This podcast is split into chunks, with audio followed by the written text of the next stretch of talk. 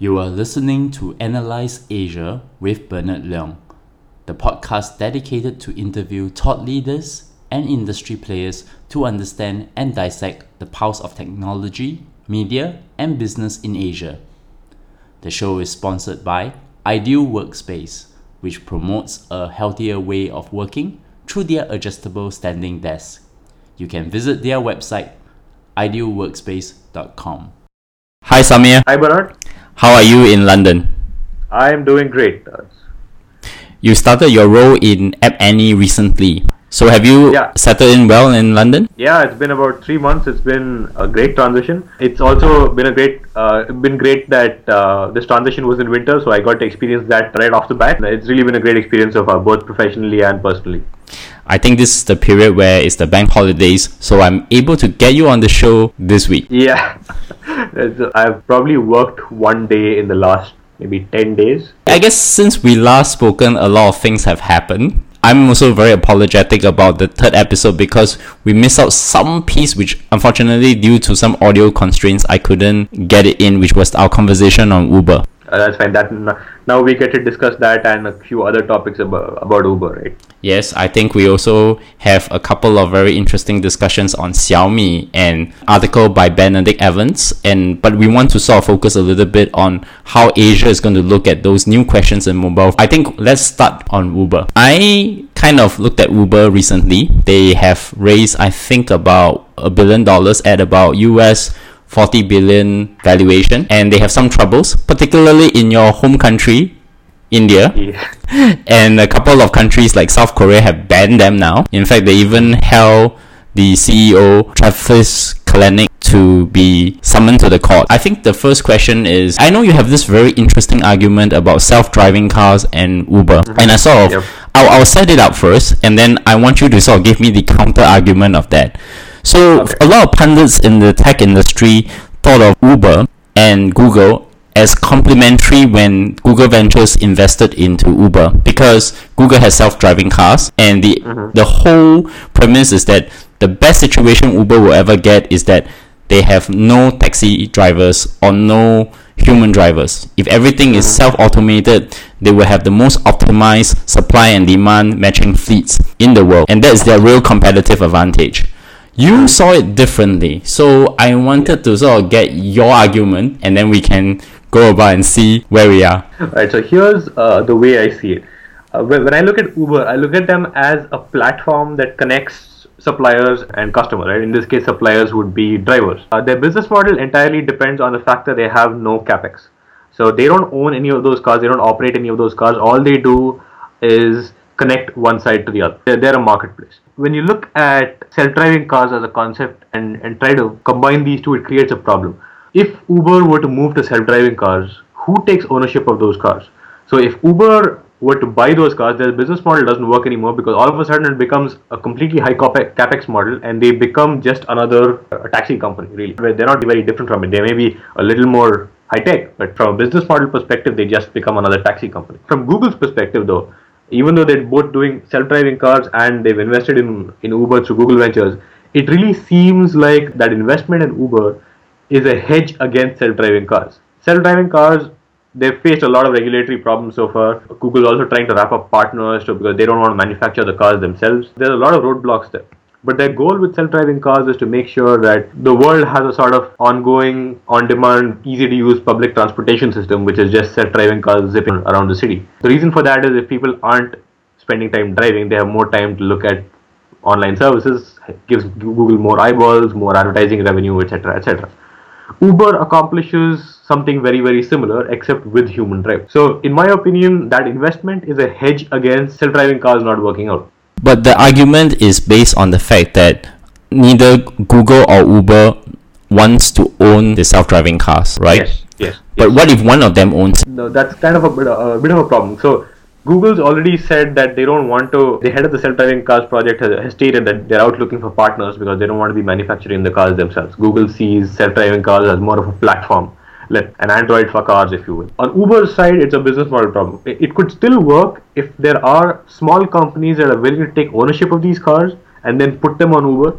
So in which say, case, it's a lot like operating real estate. So where you buy a couple of apartments and let's say you put it on Airbnb. So if you have those kind of supply, then it could still work. But it's still a bit of a challenge because you might not have the same scale of supply as you do currently. So even if self-driving cars eventually make their way to Uber, it might be a small sliver of their overall supply. But the danger is that what if FedEx and UPS actually get the self-driving cars from Google? So they can provide the fleets and then basically put the self-driving car algorithms inside their fleets. They can. Again, for, for Uber, it's a business model problem, right? At, at that point, their existing business model doesn't work. So they need to find a new business model for, for monetizing those self-driving cars. So I, I think the only way that's going to happen is if someone treats self-driving cars as real estate. So you mean there could be a possibility for another startup? It's possible, but it's difficult to say at this point. It's, it's very, very early. It's hard to visualize what the scale of that startup is going to be. Hmm.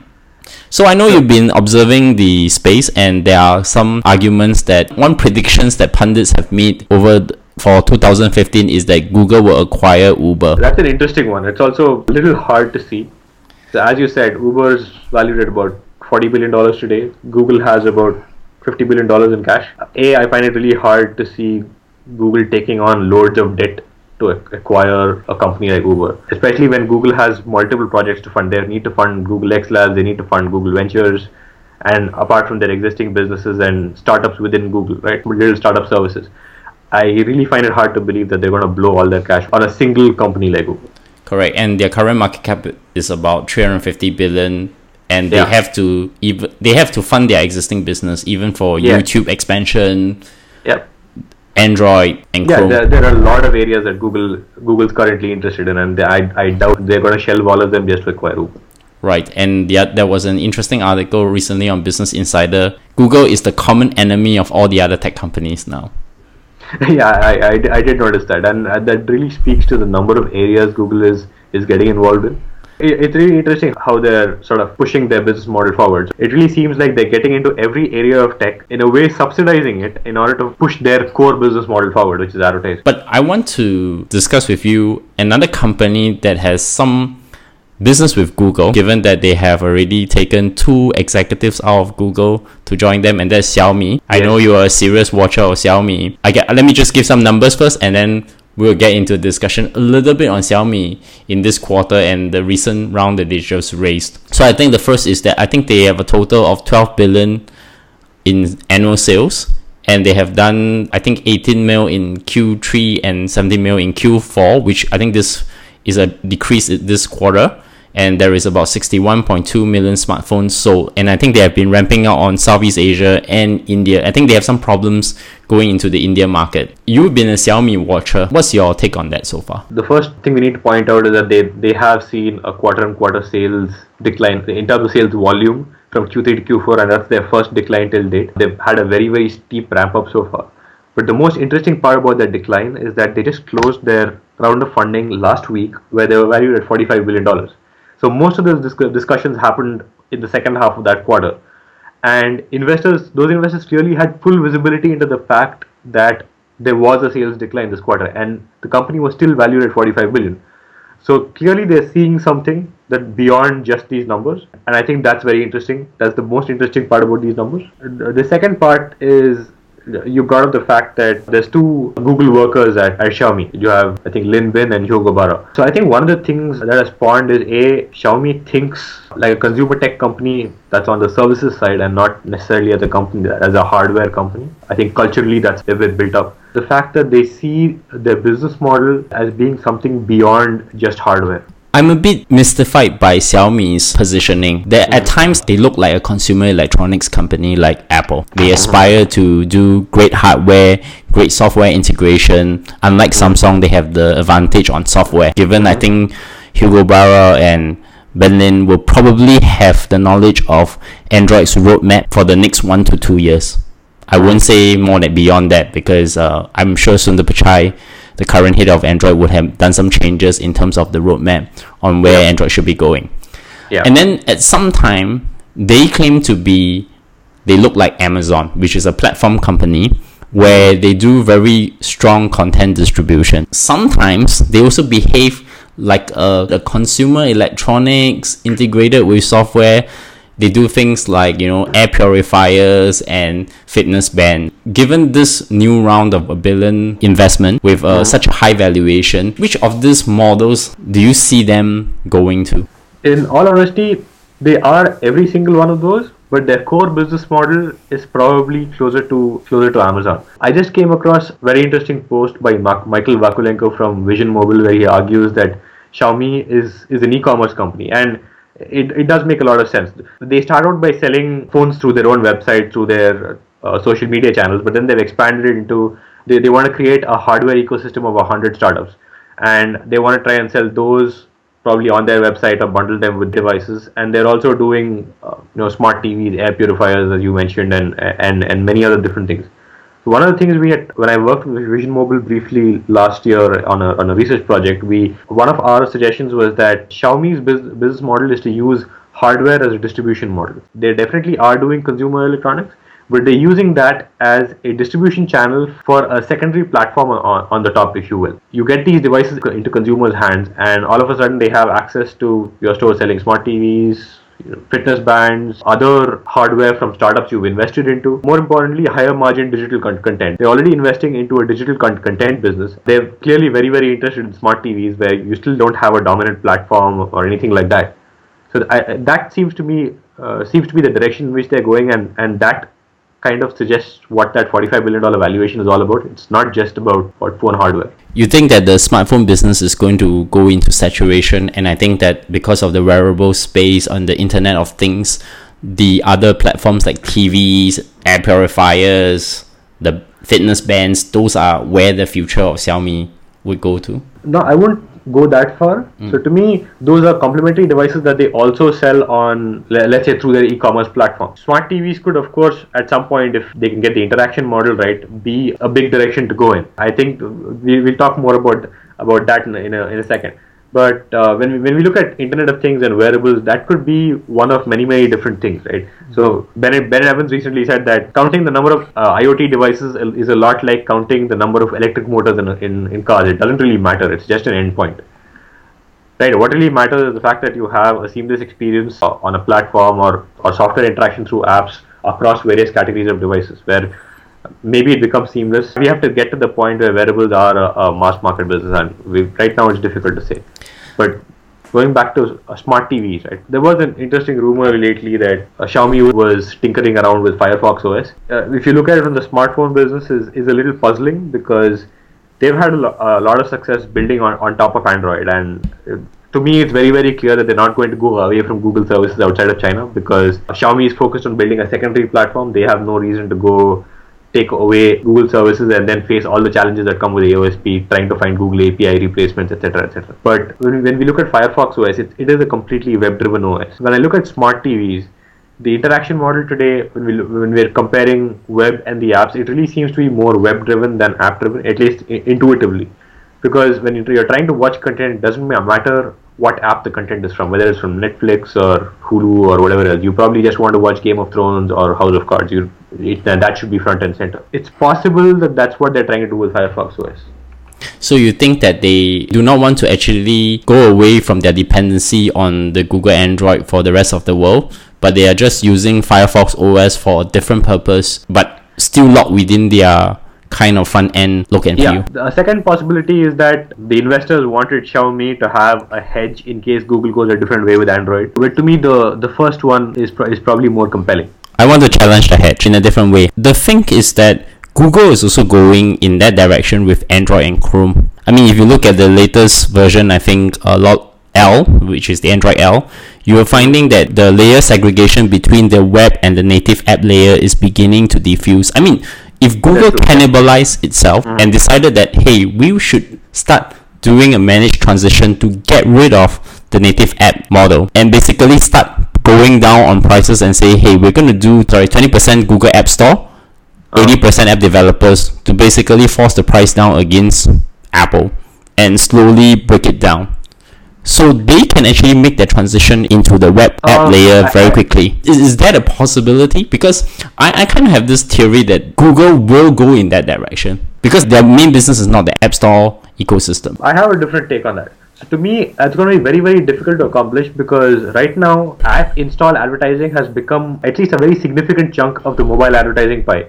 And it's something Google has just started implementing in YouTube and, and Google search, right? So, one of the most obvious places where they haven't implemented it is the Google Play Store. So you still see no advertising for apps within the Google Play Store, and I think that's going to be the next step for them. In order to push their business model forward, I think native apps actually help that because the app ecosystem has become so large. It's such a huge business because that they need an advertising channel, an obvious advertising channel, and and Google being one of the largest online advertisers in the world still hasn't gone aggressively in there. And right now, Facebook is probably the leader there, right? and I, I think that's Google's next big business venture. But here's where web app layer becomes good for Google because they are already indexing everything in the web app layer and desktop. So if they go to the web app layer in mobile, mm. basically it will make iOS uh, useless because people will gear away from that. That means the developers will have their own payment systems. They basically will get all the monetization. I mean, the distribution layer that's left for us to debate. I mean, depending on whether the world will go messaging app layer, whether they want to go to the browser layer, whether they want to go into, you know, Internet of Things, it's actually beneficial for them to actually go into web OS with Chrome. There are some disadvantages with that. So one of the ways that Google uh, ensures that their services are are on all Google phones is through the Google Service Play Services API, right? So right now, about 99% of all active Android devices support Google Play services. What Google has been doing over time is, the, and Vision Mobile is the first firm to, to have noticed this, so credit to them, is they've been pulling core APIs out from uh, open source Android into Google Play Services API, uh, into Google Play Services, which is licensed. Uh, let's say you want an app developer wants to have location, so he needs to get that from the Google Play Services API. So if you have a phone that is not compatible, an Android phone that's not compatible with Google Play Services, you need to create your own API replacements. And then the developer then needs to build a custom version of that app specifically for your fork. In that way, making a fork of Android becomes very, very unattractive because for a developer, it doesn't make sense to make a custom version of his app for a very very small audience. That's right. it does not make any sense. Right? But that, that's when right. you move to the web, but even when you move mm. to hmm. the web, all of those uh, there, there are since there's no native APIs, there's no lock into to Google Play services at that, uh, to Google Play at that point, right? Mm. So they're giving up a lot of control if they move to that web layer. Which is not to say that Google's not interested in the web. Uh, I think you made a very good point that in that Google's tried to make the web and apps at the same level of to give them uh, sort of equal footing in the new OS, right? So I think what they're trying to do is they're trying to push both interaction models. So in my opinion, what's going to happen is when you, as a consumer, when you have frequent interactions with one particular service, that's when you're uh, you're likely to have a, an app from that uh, service installed on your phone. When you have infrequent interactions, that's probably when you're going to go to the mobile web. I don't see it as one way or the other. I think it's going to be a balance where, where both interaction mo- models are going to continue to exist. Okay, I, I wanted to go back to one part of, of that uh, points that you have just raised. One of them is that forking Android is getting more and more difficult. Yeah. And the only yeah. reason why Xiaomi is successful is because the Google services, web services are totally decapitated in China. So they are able to strip it out and put in the APIs for WeChat, for Weibo, or the equivalent of Facebook, Twitter, those yeah. services get banned. Once Xiaomi goes out, they are like any other Android OEM, they are at the uh. mercy of Google. If they are in such a situation, I mean, wouldn't they do what Samsung would do? I think they're studying Samsung very closely because Samsung did exactly that. They, they tried to win themselves off Android by doing Tizen and it's not working well, but they have software uh, capability I, I think there's very there's two very different companies at play here right mm. so Samsung's business model is purely hardware. So for them, the platform is effectively a differentiator, and that's completely been wiped out because low-cost Android OEMs have become so good at, the, at, their software. They're just as good as Samsung, which is who's not very good at software. On the other hand, you have Xiaomi that's using hardware as a distribution model. So to them, being commoditized, commoditized kind of plays into into the market. What they need, they've done a really good job with their brand branding and, and, marketing pitch and they've done a really good job with their custom layer of android called miui so that creates some differentiation in that they get noticed. But i don't think they want to wean themselves off of google service. There's two reasons for this right? One is what i call the prisoner's dilemma in the oem space. The second is the api situation i just explained So the moment they the Xiaomi has made a, made it a point to point out that they're a compatible fork, that even though they're a fork of Android, they are they remain compatible with Google services, and I think there is there's a very good reason for that. So if they move Google services off, if they're not compatible with Google Play services uh, outside China, all of a sudden developers need to build apps specifically for Xiaomi phones. And how many Xiaomi phones are there outside of China today? Not enough for developers to make that commitment. So all of a sudden their app situation look, uh, begins looking very very weak, right? And on the other side, you have the because the market is commoditized the OEMs are very very very competitive at this point so Huawei and Micromax have both begun copying Xiaomi's distribution model selling phones completely at cost with very little marketing completely on social media or, or e-commerce and the moment Xiaomi pulls Google services off their phone in India or Southeast Asia or any one of the other markets the first thing Huawei and Micromax are going to do is put out ads lampooning my uh, Xiaomi for their lack of app. And that's something Xiaomi does not want, and that's something they cannot afford at this point, especially with the recent valuation. So I think it's very, very important for them to hold on to Google services and continue building their platform over the top of it.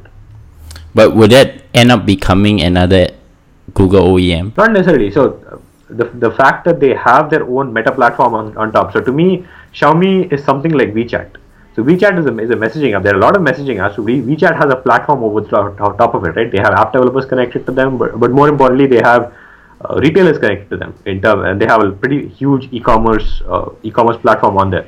I think that's what Xiaomi is trying to do. Right. So they will try to put in sort of another layer. It's, it's what Facebook couldn't do with Android. You know, remember remember the failure of Facebook yes. Home? It's, yes. It's exactly what Xiaomi is doing. Basically, yes. they they put their front end layer and basically lock the user into their content and media services, but they don't get held to Google all the time. Uh, I think it, uh, overseas they don't want to be pushing the app distribution business too much because from a VC perspective as well, app distribution sent in one of the lowest returns compared to every other subsector in, in technology. Right? So I think that's what they're trying to push is e-commerce and and video content. I think that's those are the two biggest areas for them. So what about the last bit last piece that we want to talk about any interesting last things that we want to talk about xiaomi just about the interaction model on smart tvs i think if, if firefox os is the way they're going the web versus app debate be, be, begins looking very very different on the TV versus the smartphone. You know that Google Glass is also using the same kind of Firefox OS model in terms of interaction and engagement, right?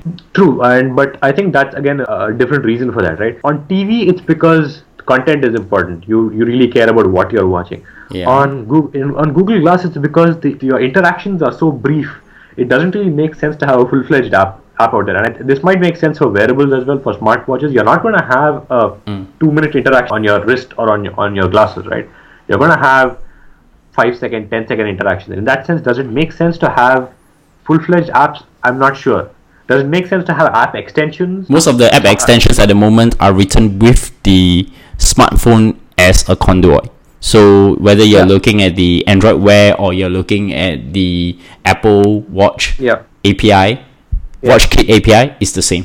I think the interaction model on wearables is, is very very difficult to figure out right now because it's it's really hard to see how people are going to be using them and to even understand if this is a mass market category or not. We we don't know what the primary use case is. But the thing I've heard most often about wearables is that it gives you access to your notifications on your wrist, which is great for you and me. Because we're tech early adopters. We're very connected to our devices, but that's is that going to be the average person on the street? I'm not sure. You know, I'm actually thinking of even taking off notifications off my watch. Can you just imagine the amount of tactile notifications you're gonna get with Twitter notifications, Facebook yeah. notifications, WhatsApp notifications, and WeChat yeah. notifications? That, that's going to be annoying. Yes, on on your phone, at least you have the option of putting it in your pocket I, I, think maybe Apple Watch is, is going a different way where you enable notifications from, from a phone, but still from a mass market user's perspective, I, I, I don't see what the primary use case is today.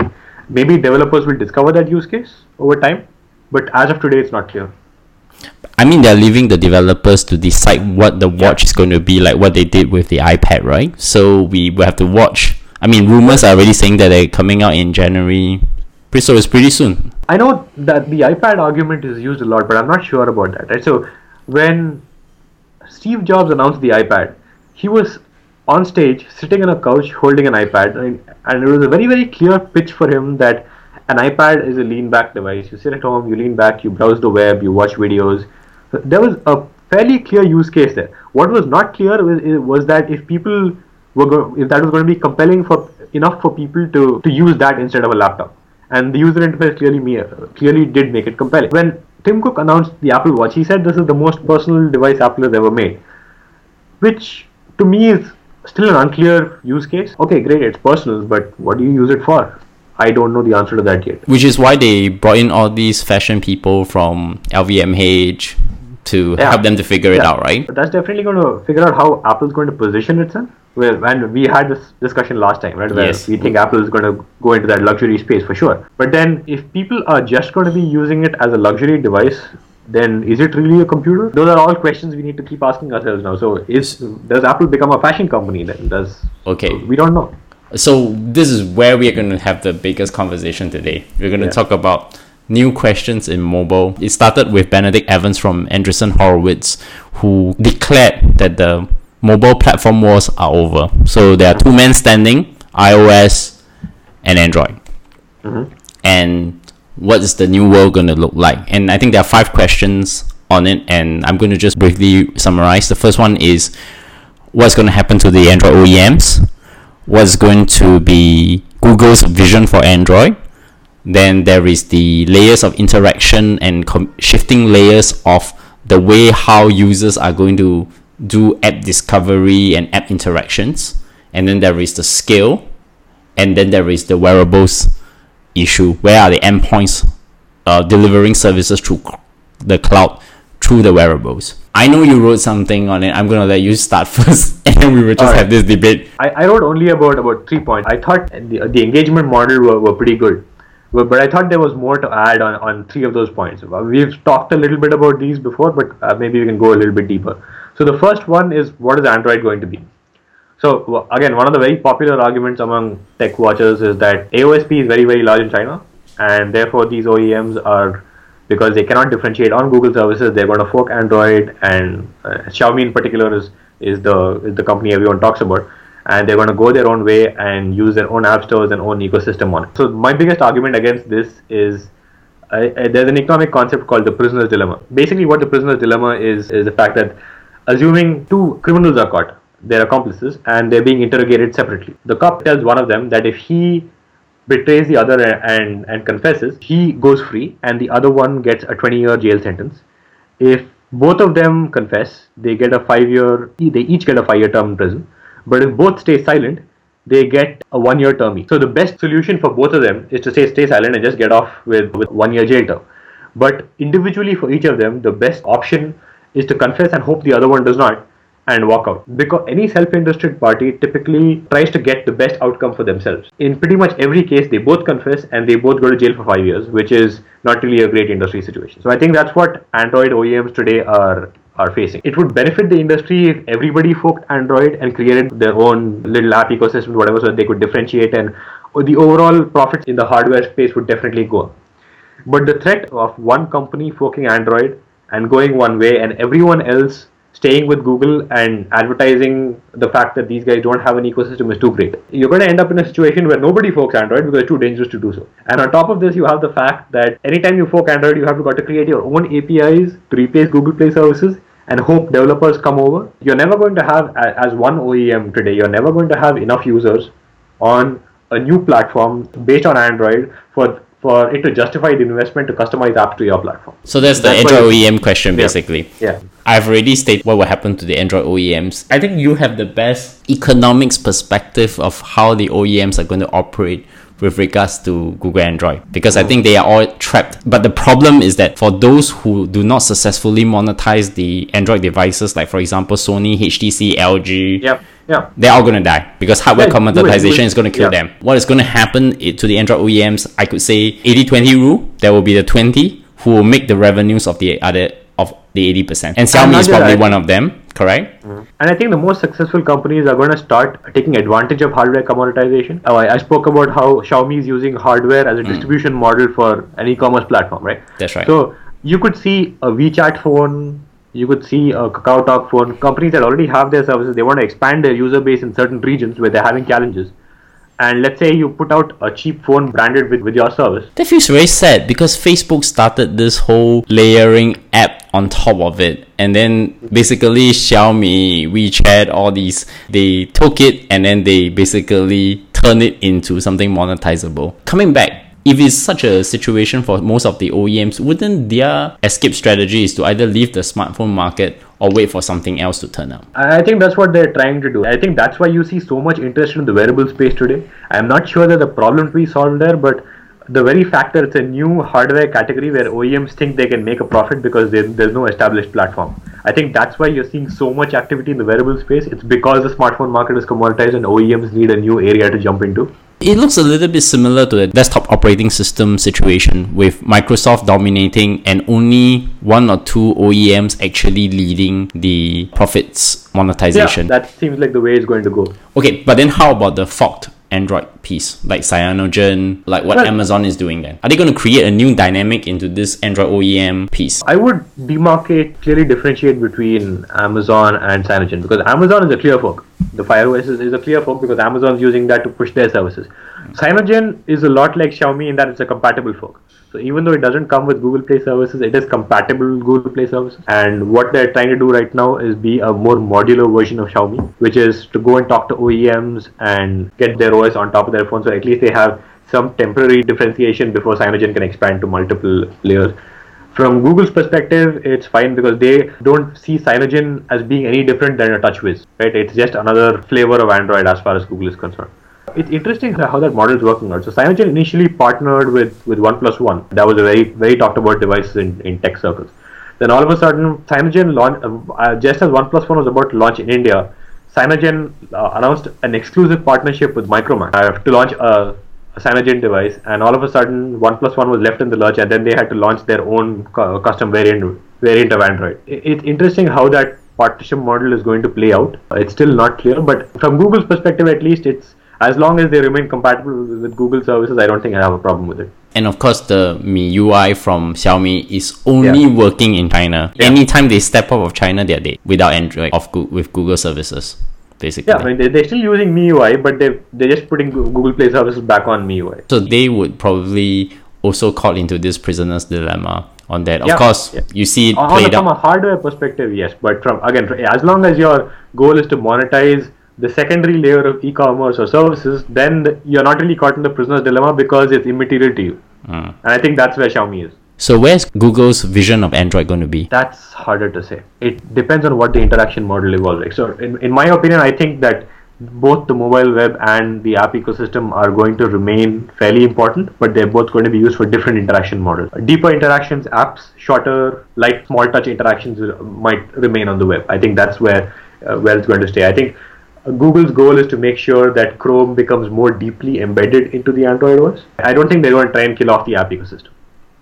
What if they make the Google Play and the Chrome web browser to be synonymous then? Well, then that plays into their hands. I mean, again, it's hard to visualize what that interaction model will look like today. As long as uh, Google Play services exists and Google Play exists and native apps exist, they have a an avenue to advertise and monetize their apps from, from the perspective of their business model, and I think it still still works. We see where Google's vision of Android decides the fate of all the OEM, unlike mm-hmm. iOS, where iOS fate is only decided upon iOS users. Where they pick Android in each of this category and they choose which one to dominate will determine which OEMs will survive and which OEMs will die. Wouldn't they would try to do something that would probably not cause mutually assured destruction between them and the OEMs. What I'm trying to argue is that even if they were to shift into the web app model, they could still make Android become a web app version. It, has no benefit to the OEMs at all. I mean, the OEMs basically is just a conduit. The best yeah. devices, yeah. the best marketing, and the best sales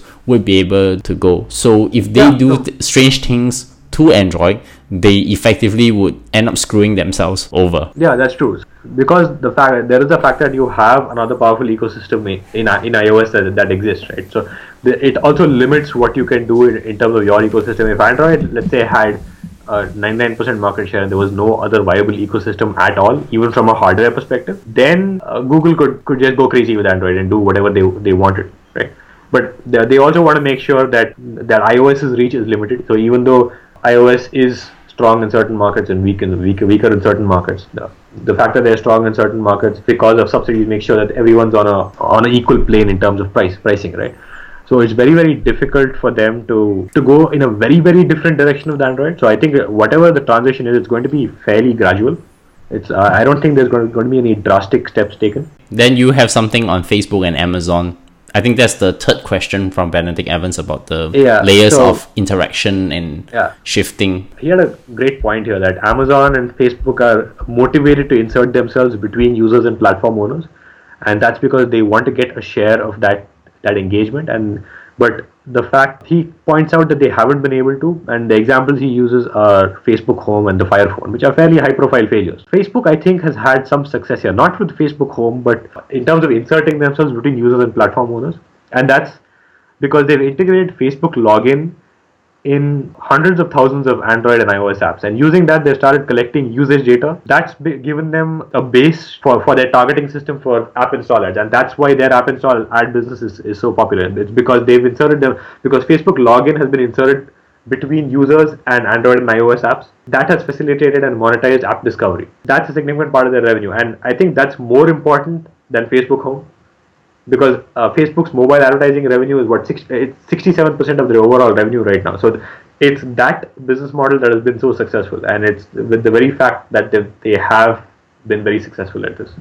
It's the same with Twitter as well, isn't it? I think Twitter app app install is also one of their largest revenue drivers as well. I think Twitter's last developer event was telling in that they just in, unveiled something called Digits, where users would be able to log in with a phone number instead of a social media account. And that was because Facebook login was clearly integrated with many more apps than Twitter login was. Therefore, Facebook has a much larger pool of usage data to base their targeting on, whereas Twitter Twitter does not. So Twitter tends to uh, base targeting on you know keywords and things like that, which maybe um, which aren't as uh, as efficient. And I think that's what they're trying to do with digits is the next billion or next two billion consumers that come online, they probably don't have access to a Facebook account. They might not have ever used Google before. As long as they can log in using their phone number into whichever service, whichever service they want, they collect usage data on those users and target app install ads towards them. It is unlikely because Facebook built up its audience through the carriers and they insert Facebook ad already into those, whether it's just Android devices or whether it's even MediaTek or even the low end devices. So it won't be an issue even for Facebook for the next billion users. I think that's what Twitter is, is kind of uh, going towards. So if the next billion users are still going to be on smartphones, in, in my opinion. I'm talking about the next billion users that hit the internet. So carrier partnerships in that sense, I think, become less important because you still have app stores to go to go and get your apps as long as there is a cheap broadband connection available. The real question is, do those users still remain engaged with Facebook? Do they move completely to messaging apps?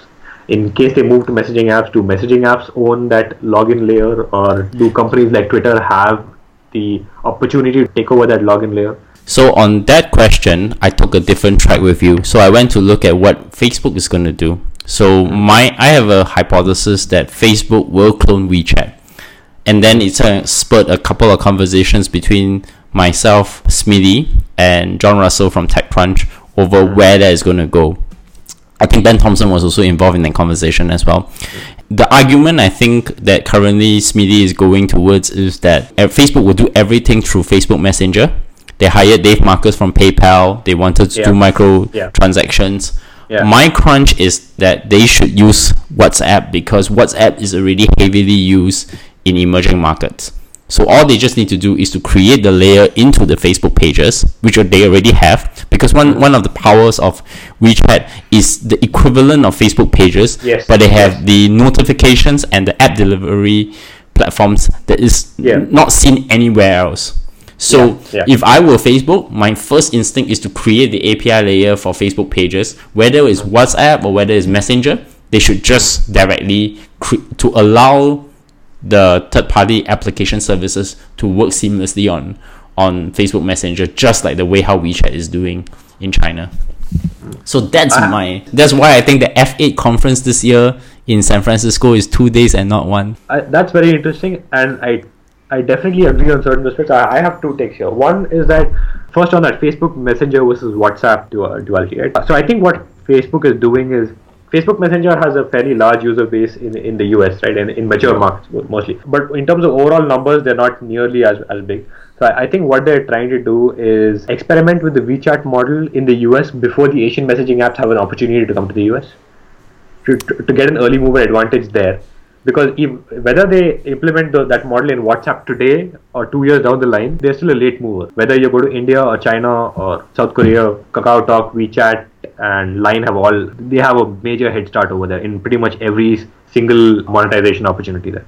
But in the US and may, maybe even some pockets of Europe, that isn't completely that isn't necessarily true. So I think that's the reason they will be experimenting with Facebook Messenger first. They can clearly go emerging markets with WhatsApp. Why wouldn't they do it then? I mean, Line, WeChat, and Kakao Talk, they are only strong in their own respective geographies. As in, if Yeah, you draw out the map based on what Benjoff talks about the clash of civilizations, WhatsApp Yeah. is clearly taking Middle East, Southeast Asia, Yeah. and the rest of the world, right? Wouldn't it be to their benefit to do a WeChat first in those countries? when you look at those Asian countries, right? So you said each one of those apps are strong in, in specific countries, but there usually is an established market leader in in many of those countries. Hmm. And one of I think one of the things Facebook is very wary of at this point is is going too far on WhatsApp and doing something that would slow WhatsApp user growth. I think they're very keen on WhatsApp hitting about a user base of 1 billion or, or something like that and then implementing those users and you know taking their full force into those other markets dominated by WeChat, uh, Line, etc. But I'll reverse the argument back on you then. The microtransaction model has never worked in US and Europe. I mean, they only work in Asian countries because the Asians were the first to made it. So if Messenger app, the WeChat version of Messenger app fails, it doesn't say anything about Facebook. It's just basically the users' profiles are very different. We are, also dealing with a very different inter- interaction model here, right? So we've never had micro uh, micro payments in the US in a model where you've got a device that you interact with frequently in your pocket. In-app purchases to me are a micropayments model, right? In-app purchases work very, very well in the US and and Europe. Uh, it's too early to say that micropayments are not going to be successful in this model. The the second thing is that I, I think that WeChat mo- uh, model is really compelling, except for one part, which is right now WeChat because they had the benefit of starting fresh. They do a lot of different things, right? So they do e-commerce, they do a mobile gaming platform, and they do uh, brand messaging on that Facebook page equivalent thing. For Facebook, mobile payments and brand pages are going to be the two biggest priorities. I am not sure if Facebook is going to be as interested in e-commerce because they're not. It's not something they're as familiar with from a business model perspective. Wouldn't you see them allying with Amazon, given that they have a common enemy? But then Amazon, uh, let's say from Amazon's perspective, right? Why would they want to give up control of their front end? That's That's, true. That leads to a situation where Amazon gets commoditized and is seen as just another e-commerce company, and that's probably the worst possible thing for Amazon to. Uh, Yeah. For Amazon, right? So that that possibility is also eliminated as a result of our conversation. Okay. Yeah. Sorry, you had a second point after that, so I've just interrupted you just now. So No, what was that, it? That yeah. was the second point. oh, that was the second point. Yeah. okay, so that, so we were all leading it up to it. Then the wearables part, you have a piece as well. Benedict's conclusion here is that wearables are endpoints for cloud services and watches will largely be used for messaging and, and notification. That is partly true, but it also creates another problem. So wearables are certainly meant for endpoints for cloud services because you're not going to have full-fledged apps. You're not going to be playing Angry Birds on your wristwatch. That's not the interaction model just does not work. But it's still unclear how mass market mainstream users use the will use this technology, right? So a notification uh, and messaging device are pretty useful benefits for you and me and Benedict and Ben Thompson and all of us because we write about tech for a living. So our experience isn't really representative of what a mass market user finds useful. So when you look at the diffusion of innovation, so there there is a, a chart that, that Gordon Moore's drawn, right? So you have innovators and early adopters right at the beginning where customers want technology and performance. That's us. Majority of the market are the early majority, the late and the late majority. And these customers, they want solutions and they want convenience. They don't really care whether it's a new technology or it's an old technology. They just have a problem they want to solve. And right now, those problems are still unclear. And this is where app developers come in. So this is where I'm a little concerned about the whole uh, luxury product angle because the moment you have uh, a phone as a, a, a you're, selling a device as a luxury product, you have consumers who are buying the, these devices as a, luxury product. You're, they're not buying these devices as a computing product. And if the uh, the largest base of your the largest proportion of your user base is buying this as a luxury product. App de- do app developers have a motivation to build to build apps really? The answer And is what kind yes. of I have a case study for that. This Okay. Vertu. Vertu is using Android now. I mean, So that's true, they, but- uh, under, underlying, they are not a luxury smartphone brand. They are underlying a concierge. So That's true. if Apple That's true. wants to go into that model, then they have to have developers working on that concierge layer, and it's going to be very selective and very expensive. Okay, if, if it again if it's not a mass market product, I agree with you. Mm. So my only contention with with wearables is I have a really hard time looking at the current iteration of wearables as mass market product. I'm trying to find a way in which that that gap gets bridged, and I have a hard time doing that. Yeah. But if it's a niche product for a luxury audience, then yes, I agree with you. So, so the luxury, I think, is is resolved only for Apple. Okay, Yeah, because I think none of Samsung gear or Yeah, whoever's absolutely. gear is not going to work. Okay, even Yeah, if Xiaomi were to come up with their own uh, Yeah, Xiaomi gonna be a watch, it's not going to be a luxury product. So Yeah. so Apple will take that that space as usual. But Like but- $5,000 okay, watches So the yeah. mass market, I think what you're arguing is that there's a limitation of it only being a messaging and a notification system, and nothing else. Mm-hmm. So it relies on crowdsourcing the third-party app developers to get something that is workable. That is true, and that's that's what I'm struggling to see. Right, it's obviously very difficult at this point to envision what those use cases are going to be. So everyone talks about uh, wristwatches spawning, you know, new age communication platforms or new age messaging platforms. And one of the exam one of the examples used is Yo, where it's a simple one touch. That's that's one possibility, and. But we need to we need to see how that's going to scale to a uh, to a mass market user base, right? And at this point, again, it's very very difficult to to envision that. But when I, when I when I imagine the next big big platform, right? To me, when, when I look at key success factors for for for the next big platform, what I normally need to see is devices that are that a present very large disadvantages to, to the existing category of devices, but also very significant advantages that uh, or benefits that could never be accomplished with the current category. For example, uh, a smartphone or, or or a tablet were uh, were disruptive to computing because even though you couldn't really do heavy productivity work or you know build large excel sheets or anything like that you carried it around with you everywhere. So that was the primary benefit. And that's something you could not do with a laptop or a, or a pc and you could look at it and you could look at your device constantly. So when i look at the transition from smartphones to smartwatches i don't quite see the same delta in benefits. But when you look at devices like oculus that's where you could see maybe some potential there, but that's not within the next five to ten years. I think that's going to take a, a long time to play out because that's a much more fundamental change to the basic touch-based interaction model. There is one more market I thought would be interesting. I was looking at uh, robotics in Japan, and SoftBank's uh, Pepper, two thousand dollar Yeah. robot. Yeah, I think the robotics, the personal robotics space, will be interesting.